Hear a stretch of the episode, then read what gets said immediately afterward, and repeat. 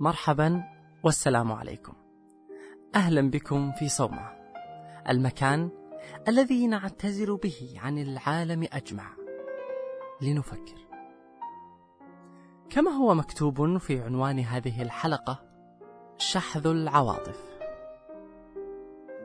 لن أخبركم ما هو الصح والخطأ فأنتم لستم بحاجة لذلك ولكن سأروي لكم قصة. واستنتجوا منها ما شئتم. في سنة 1798 ميلادية حصلت الحملة الفرنسية. بعد أن حقق القائد العسكري نابليون بونابرت بعضا من أهدافه لم يستطع أن يبقى في مصر بعد أن أحاطوا به العثمانيين والإنجليز. وقادة كبار من كل مكان. هذا غير الثورات التي تقوم من المصريين نفسهم ضده. رغم أنه احترم دينهم حتى. يقال أن نابليون كان يحتفل مع المسلمين في الأعياد معهم. كان يحترمهم جدا. فقط لكي لا يثوروا. ولكن فعلوا. لن أتحدث عنه.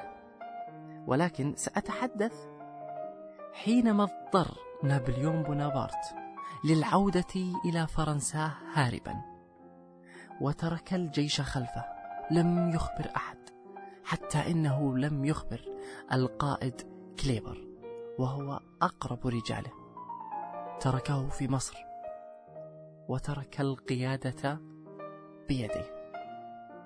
حينها لم يعرف ماذا يفعل ولكنه قرر قرارا لا أعرف هل هو جيد أم سيء ولكن قرر أن يكتب رسالة إلى الحكومة الفرنسية طالبا منهم الإغاثة بالغذاء والرجال والذخائر ولكن كيف كتبها؟ قال وهذه ترجمتي أي لربما تواجه بعض العيوب. إن الجيش الفرنسي الموجود في مصر الآن ليسوا إلا رجالا عراة من شدة الفقر لا يمتلكون الذخائر للحرب. طالبين من الحكومة الفرنسية تمديدهم بالغذاء والرجال والسلاح. استدرج عواطف الحكومة. أخبرهم أنهم عراة.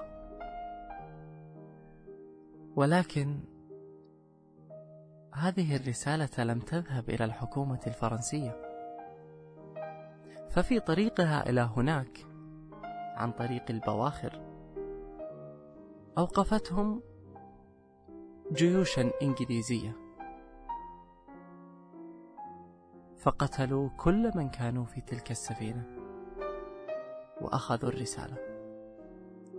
حينما قرأوا أن الفرنسيين في مصر ليسوا إلا عراة جائعين بلا ذخائر تأكدوا أنه حان الوقت الأمثل. دعونا نفترض. ماذا لو أن هذه الرسالة قد وصلت إلى الحكومة الفرنسية؟ ماذا كان سيحصل؟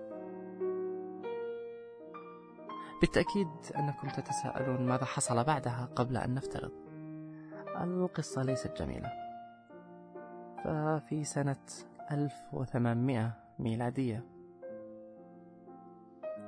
مات القائد كليبر على يد رجل يدعى أو يشاع أنه يدعى محمد الحلبي.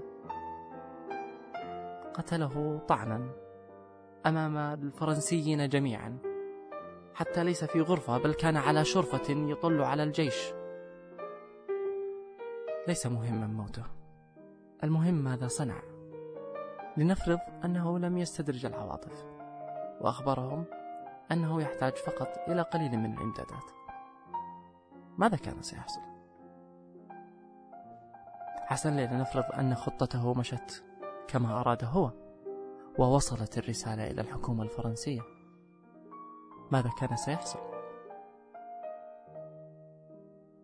حسنا دعونا نعود إلى نابليون نابليون لم يستدرج عواطف أحد فضل أن يهرب هل خياره أصح من القائد كليبر؟ هل القائد كليبر كان مضطرا أن يفعل هذا؟ هل نحن مخيرين بين أمرين إما الصمت أو العواطف؟ ما الخيار السليم؟ ما الصواب؟ حسنا دعونا نترك القصة جانبا ماذا عنا؟ هل نحن حقا نستدرج العواطف؟ هل الخيار الأمثل دائما أو حتى في بعض الأحيان أن نستدرج العواطف؟